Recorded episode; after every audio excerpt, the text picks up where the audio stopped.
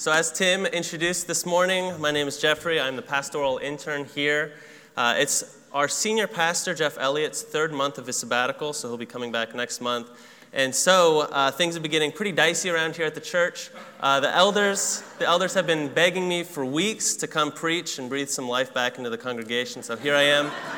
Uh, I was promised a raise after this, and so, so here I am. So I'm going to be continuing our series in James. So if you'll turn with me to James 5. Uh, if you're looking in the Pew Bible, it's going to be 1013, and I'll give you a moment to turn there. We're going to be reading verses 1 through 6 of James 5. It says, Come now, you rich, weep and howl for the miseries that are coming upon you. Your riches have rotted, and your garments are moth eaten. Your gold and silver have corroded, and their corrosion will be evidence against you, and will eat your flesh like fire. You have laid up treasure in the last days. Behold, the wages of the laborers who mowed your fields, which you kept back by fraud, are crying out against you, and the cries of the harvesters have reached the ears of the Lord of hosts. You have lived on the earth in luxury and in self indulgence. You have fattened your hearts in a day of slaughter. You have condemned and murdered the righteous person. He does not resist you. Let me pray before we continue. Dear Lord, I thank you for this passage. I thank you for the Apostle James and what he's been writing in all of these chapters so far. And Lord, I pray that you will speak to us this morning. I pray that the words that I say and the um, verses I use, I pray that they will all be from you and that you will be glorified through this. In Jesus' name, amen. So today we're going to be talking about money, which is one of the most commonly talked about topics in the entire Bible. Uh, if you look in the Old Testament, you'll see t- lots and lots of passages uh, talking about money, the dangers of money, how to use money properly. Uh, Jesus actually speaks a lot about money as well, and we'll be looking at some passages where Jesus addresses it. Uh, this passage, I think, is really interesting. I don't know if you noticed, but it's, uh, it's extremely harsh and it's extremely, uh, I don't know, Old Testament feeling when it, when it talks. There's so much talk of judgment and it seems really harsh, especially for uh, an epistle. Uh, so, I'm going to read a passage from Amos in the Old Testament that I think is very similar. And so, you tell me if you see some similarities, and it'll be projected as well. This is in Amos 8. It says, Then the Lord said to me, The end has come upon my people Israel. I will never again pass by them. The songs of the temple shall become wailings in that day, declares the Lord God. So many dead bodies, they are thrown everywhere. Silence.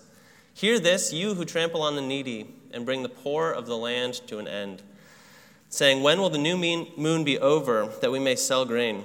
And skipping down to verse 7 The Lord has sworn by the pride of Jacob, Surely I will never forget any of their deeds. And this is the, the kind of harshness that you um, know more of the Old Testament and kind of the, the fear and the judgment. But the James passage shares a lot of that. So I don't want us to miss I don't want us to miss how serious this passage is. One interesting thing to note about money is, and I want to make this point early on, is that money is amoral, meaning that it's neither good nor bad. Uh, a lot of people will, will warn us against money but it is something that, if used properly, is okay, and it's, it's only when our heart toward it is wrong. I heard one pastor compare it to fire.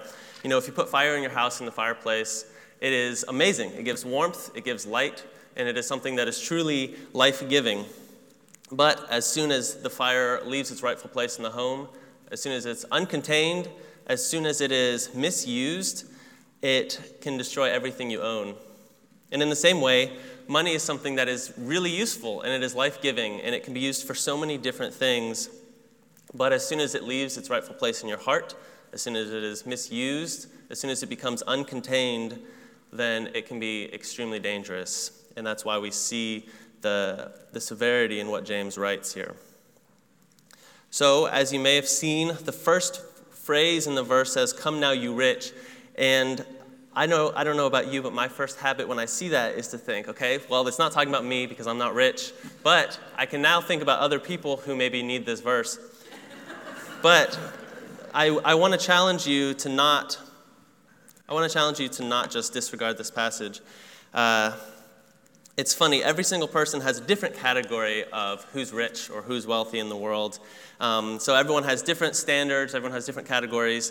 But one thing that we almost always have in common is that those, uh, those descriptions, those definitions don't generally include us in the category of rich or wealthy.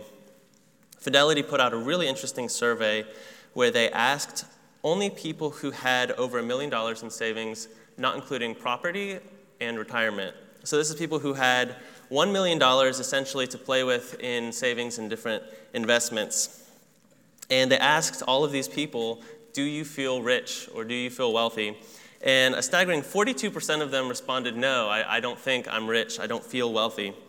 And so, what I'm going to say to you this morning is no matter how much money we have, it's hard for us to portray ourselves or to feel as though we're rich. There's this website uh, called globalrichlist.com that I would ask you to to look at later. You can put in your income or your overall wealth, and it'll give you some statistics to put it into a better perspective how much you have. And so I put my intern's salary in there. Uh, that uh, I put it in, and it gave me some statistics. It gave me these. It said I'm in the top 0.95% of all earners in the entire world. It said that the average laborer in Indonesia, not the poor laborer, the average laborer in Indonesia works 44 years to make what I make in one. Um, and lastly, if you go to Malawi, 202 doctors combined have the same salary as me. So, what I say, uh, what, I, what I bring these statistics for is not to disqualify myself from the raise that the session was going to give me. But I, I, say this to make the point that every single one of you listening to me right now is rich. Uh, and no amount of comparison or unfair categories can remove you from that category. So I will say, let's look at this passage with the perspective of it being about us. So, what is it that makes money so dangerous? Uh, what is it that makes it something that is so talked about in the Bible and something to be really careful and wary of?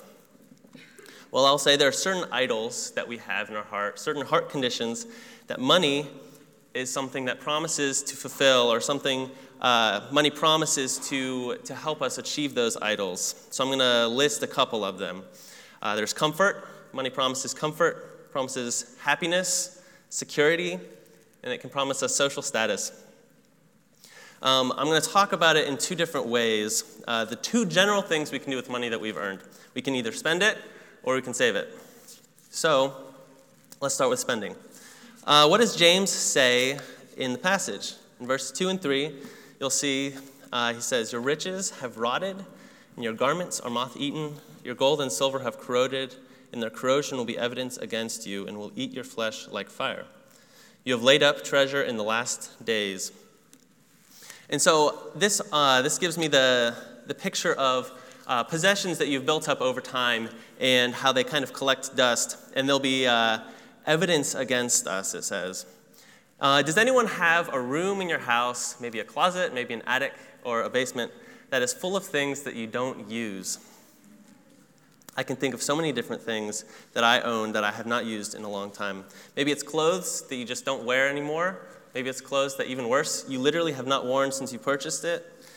Uh, there's dining sets maybe that you have in your house that you only use once a year for certain people and that you have in the attic because you need it for certain things, but you only use it once a year or maybe less. Uh, as I said, James says these things will be evidence against us.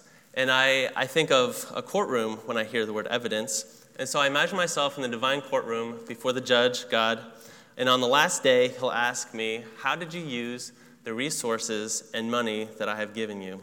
How did you use them for my glory? And then I'll say, I budgeted well, I spent wisely. I think I was pretty careful in uh, planning out my purchases and how I lived my life.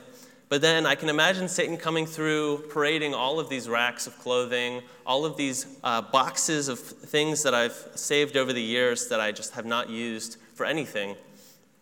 And I think those are going to be very condemning evidence against me. It reminds me of the parable of the talents. Uh, some of you may be familiar with it. Jesus tells this story of this master who has three servants, and to each he gives a sum of money, or talents as they're called in the parable. So he gives one five talents, he gives one two, and then he gives the third one one. And then he says, he tells them to go out and use them to make a profit and then bring it back. And so at the end of the story, the two, the two servants who uh, had respectively five and two talents came back and they had doubled the money. And so they brought it all to the master. And he was exceedingly pleased. He, he said, Well done, good and faithful servants. Uh, you have uh, done faithfully with this. Enter into the joy of your master. And that's something that's beautiful and something that we all want to do. But then, as we know, the third, the third uh, servant was, was scared that he was going to misuse it or that he was not going to be able to make the same kind of profit that the other ones did. And so he buried it in the ground and just let it sit there until the last day. And then he dug it up, brought it back. And then the master, it says, was displeased. He said, You could have at least even just put it into a bank to accrue interest, but instead you wasted it. And then it says he was cast out where there's weeping uh, and gnashing of teeth. That is hard for me not to relate myself to with all of the things that I've used with God's money that just don't have any use whatsoever. And so I will briefly say this now, but uh, James says uh, you've stored up treasure in the last days. Last days kind of gives us an eternal perspective. It kind of gives us a sense of urgency with the things that we buy and with the places where we put our money. And I will say to you this morning that we should have a sense of urgency with what we do.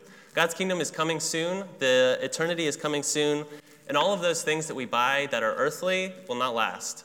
And so, if you put it into perspective, how short our time on earth is versus the amount of time in heaven, uh, building up earthly capital means nothing compared to heavenly capital. Um, another way we can spend money is to gain status. And so, what I mean by that is we'll buy certain things, maybe a phone or a car or a type of house, so that we will fit into some social category or build up some type of reputation. Um, have you ever had a car that needed its brake pads replaced or needed new fluid? And so every time you stopped, there was a loud screeching sound. And I can very vividly uh, remember times where I've had that situation, and when I pull up to a place where there are people that I know standing outside, and there's that loud screech that is so humiliating, it's so embarrassing to me. And why is that? It's because I don't want to be known as someone who has a cheap car, I don't want to be known as someone who, or I don't even want to be perceived as someone who maybe can't pay for the, for the fix just yet, and I'm saving up money. Even if it's not true, I don't want other people to think of me in that way. Um, have you ever heard of people uh, talking about how much other people uh, make in terms of, uh, I don't know, saying something like, wow, they just got a new car, but what do they even do? Like, what, is, what does he do for a living? Like, how much does he make? I know in high school, especially, we would always categorize people based on how much their parents made, uh, looking at their clothes, looking at the type of phone they had. And I wish I could say that those categories went away after high school, but I don't really think they do. You see, whether we're consciously uh, thinking of it or not, I think we all tend to categorize people and we tend to categorize different items that we can buy that will raise or lower our social standing. Uh, for this reason, we often want others to think that we have money. And so we don't mind if people notice a particularly nice outfit that we're wearing. Thank you. We don't mind if people notice a particular outfit that we're wearing, if it's really nice. Or if we're having people over to our house, we might put extra work into making sure it looks really presentable. And you might find yourself really stressed out if someone's coming over to make sure it looks spotless and perfect. You might even want to do yard work outside to make sure it looks really well groomed. And I think the reason we do that is because we attach our identity to our social status. We attach our identity to the things that we have and you know who does that is, is the world. The world has all these different standards and values, and we need to be really careful when we start uh, ascribing to the values that the world has set. So if the world thinks something is really valuable, uh, it would be very natural for us to slip into those mindsets as well, but I would warn you against that. We start to think that money more money is better, and that more social status, more uh, fame is better. And we see the disciples have the same struggle too. The disciples were often caught fighting about who is the greatest in the kingdom of heaven, which one of them would sit at the right hand of Christ when uh, the rule was brought to earth. And that kind of shows that they didn't really get what the gospel was all about. But we'll come back to the disciples later. Okay, so let's talk about saving for a little bit. If you want to be extremely careful with your money, you can save it. You can try not to spend money on things. And this is something that I'm going to speak from personal experience, as my parents know very well, as my wife knows. From a young age, I was extremely careful with my money. I was very tight fisted. I would get all my birthday money that I had and I would put it in a little safe. And to make sure that I knew how much I had at any moment, I had a little slip of paper that I kept in my safe that I would write down every time I made money and anytime I needed to spend money, I would also write that down. And so I essentially had crude uh, financial statements in, in my stuff from a young age. Um, that has continued until this day. Uh, my wife can tell you, we literally yesterday were working on our budget for the month and looking at how we did in August. And really, what is this doing? It's allowing us to be able to calculate what uh, my bank account's going to look like in a month or in a year. It can tell me how long I'm going to have to save money at a certain rate to make a purchase or rent a certain type of apartment. And essentially, what I want is complete control of my future. I want to be able to know how well everything is going to be going in a year if everything goes as planned. And what I want you to see is that I'm really wise and really careful, and I want you to see that I, I do everything with a lot of thought and planning. But what really is happening is that I don't trust God with my future. So when I pray for my daily bread, I don't actually mean it. I don't want to ever have to depend on God for my future. I don't want to ever have to ask people for money or for help paying a bill because that would be humiliating to me. I want complete control and independence. And so, what I portray as wise spending and carefulness is really just pride and arrogance. And another thing is, I may judge other people for the uh, reckless spending that they do, financing a car, financing a phone, even. Um, but really, I'm kind of guilty of the same sin because although maybe I'm not buying that really nice phone, I've spent hours researching online what nice phones are and what I could potentially buy if I, if I really splurged. And as we know, what Jesus says in the Sermon on the Mount, he was always raising the ante on the laws that they had. And so, for example, he said, It is written, You shall not murder, but I tell you, anyone who has hated his brother in his heart has already murdered.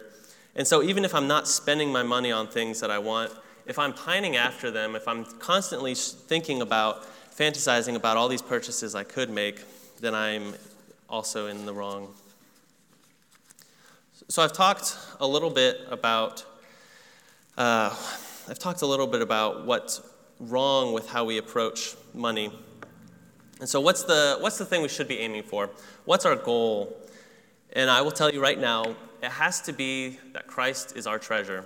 Christ has to be the highest value to us. I started talking this morning about how these different dangers with money are because of idols. The word idol implies that it's something that comes in between our affection and worship for God. So, my desire for comfort, my desire for security, maybe my desire for luxury, those all are things that are coming in between my desire for God. And I will say right now, we cannot love and worship God while also loving and worshiping these other things. If we want to use money well, we must treasure God above every other thing. So, I will say if God isn't the primary thing we have in mind, if God isn't our primary treasure when we're budgeting or when we're saving or when we're spending money, we're going to be in sin no matter what we do. There was once a young man who came to Jesus while he was teaching and said, hoping to get some credit, he said, What must I do to inherit eternal life? And it said he was a, a rich man. And Jesus said, Well, you must keep the law. And, and the man said, Well, I've kept all those from a young age. And it says Jesus loved him and then asked him to do one thing. He said, Go home, sell everything you own, and then come and follow me. And it's a simple request, but as we all can kind of imagine, it's a, it's a hard request. And it says that the man was sad as he left. And it said he had a great many possessions, so he was sad. And so we see that there's that choice. And Jesus lovingly made him make that choice because he knows, Jesus knows that we can't have both him and money.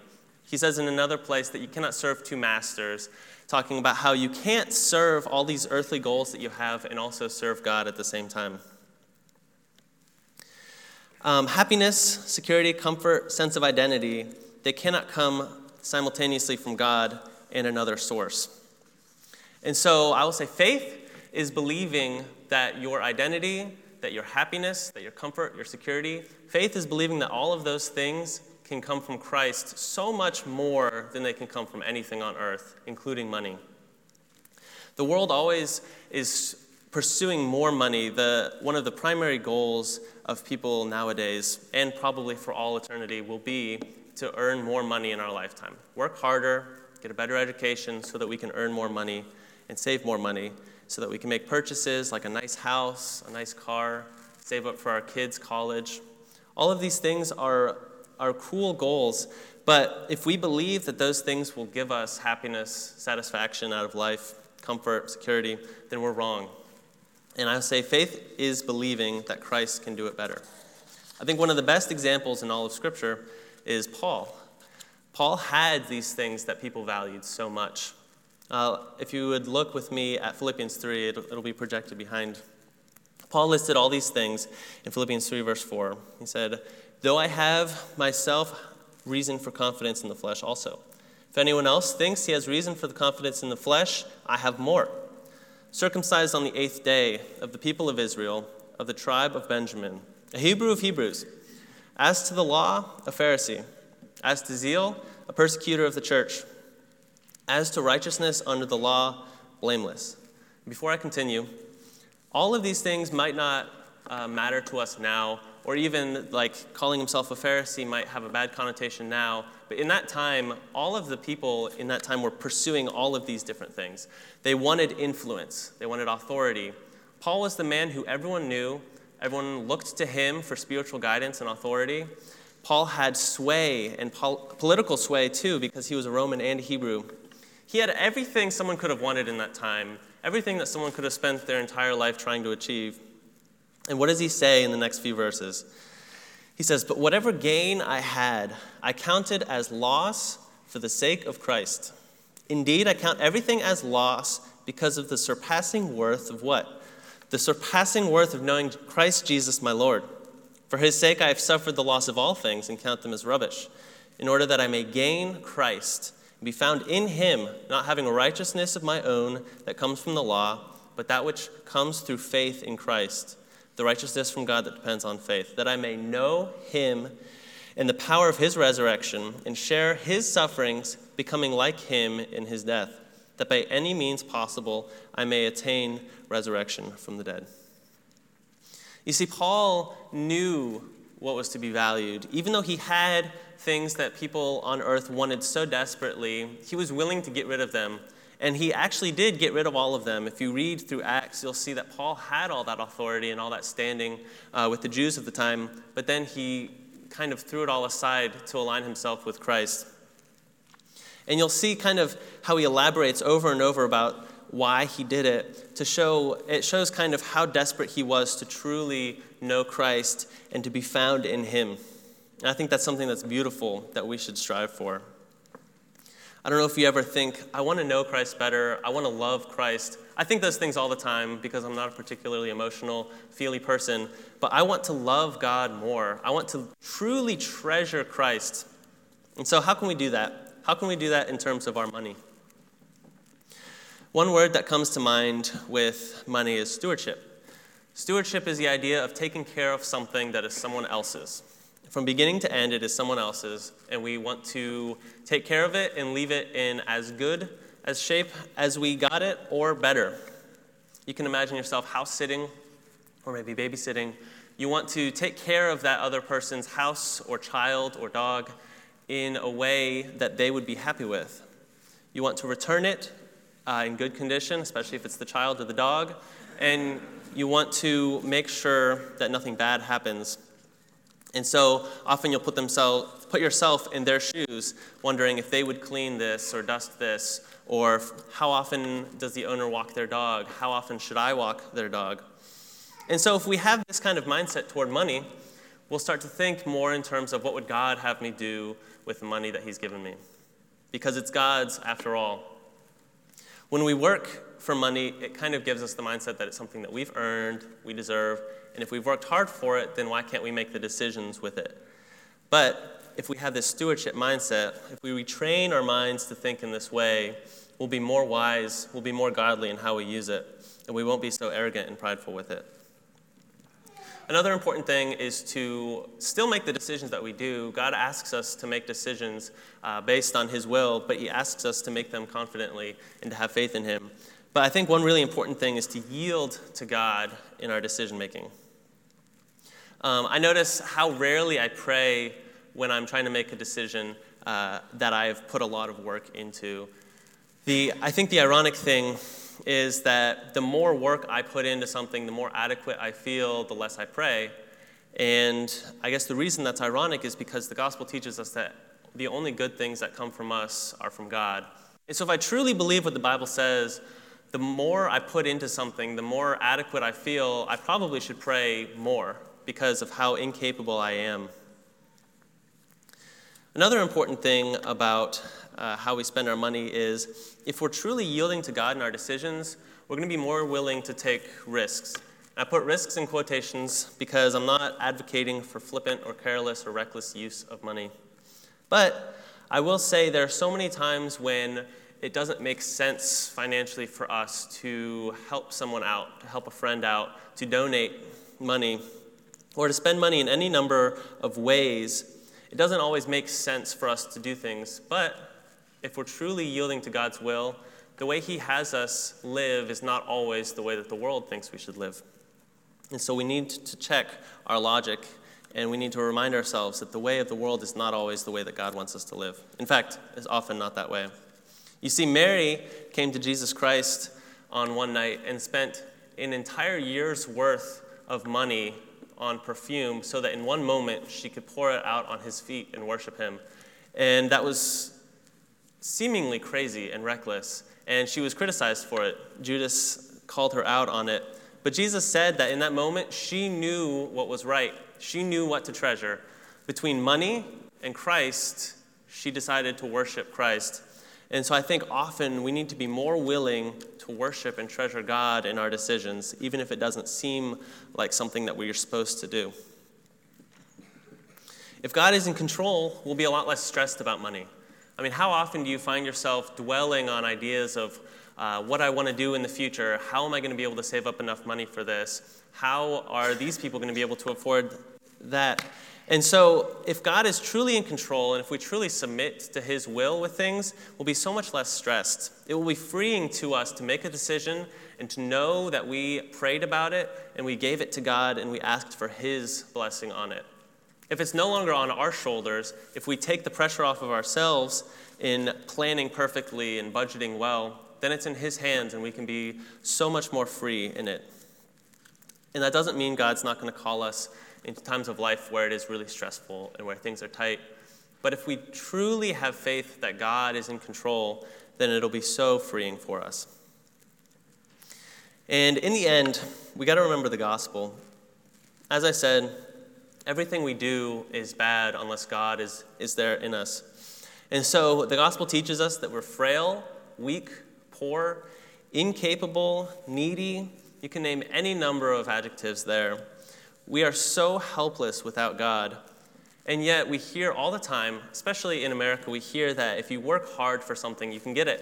And that's a beautiful idea. The pursuit of happiness. If you have a goal, you can work hard and you can achieve it. And and I really like that, and I think that is a wonderful thing and an inspirational uh, idea for us. But spiritually, that's wrong. God doesn't want us to work hard so that we can earn something with God. He says that He wants us to come forward with our brokenness, He wants us to come empty handed, broken before Him, and that He can do it and He can achieve it in us. And so, while our earthly, or while the world teaches us that we need to work hard for everything in life, God wants us to be completely dependent on Him. Independence is not something we should value spiritually. Autonomy is not something that we should value, although it's something that we often subconsciously or consciously work for. So remember the disciples, how they were always arguing about who was the greatest, and they were, they were trying to uh, rank themselves so that when the kingdom came, they would have more authority and maybe a higher role. Well, does anyone remember what Jesus did in response to that? You don't have to raise your hand. Uh, Jesus brought a child amongst them. Jesus brought a child in and said, Truly I say to you, unless you turn and become like children, you will never enter the kingdom of heaven. Whoever humbles himself like this child is the greatest in the kingdom of heaven. And so, my take home point for you this morning is we need to treasure God above all else. And so often we have these heart conditions, these heart idols that we want to be fulfilled, and we work hard to try to gain those things. But really, we'll be so far from the point if we do that. Christ has to be our treasure, and he has to be the one we're pursuing. Paul in Philippians 3, he says that he, uh, he counts all these things as lost so that he may know Christ. And if you go on to the next section, that's where he starts talking about how he strains forward and presses on toward the upward call that he has. And I think we need to strain toward God. Um, looking back at the passage with James, he says that it's the last days. And so that urgency, that straining toward God, needs to be at the foremost of our hearts. So normally at this time, at the end of the sermon, we I pray, and then the music team comes up, and then we sing a song, and then there's a benediction. But I'd like to do it a little differently. There's a song, "Be Thou My Vision," and if you look at the lyrics, it's really a song, uh, or it's really a prayer.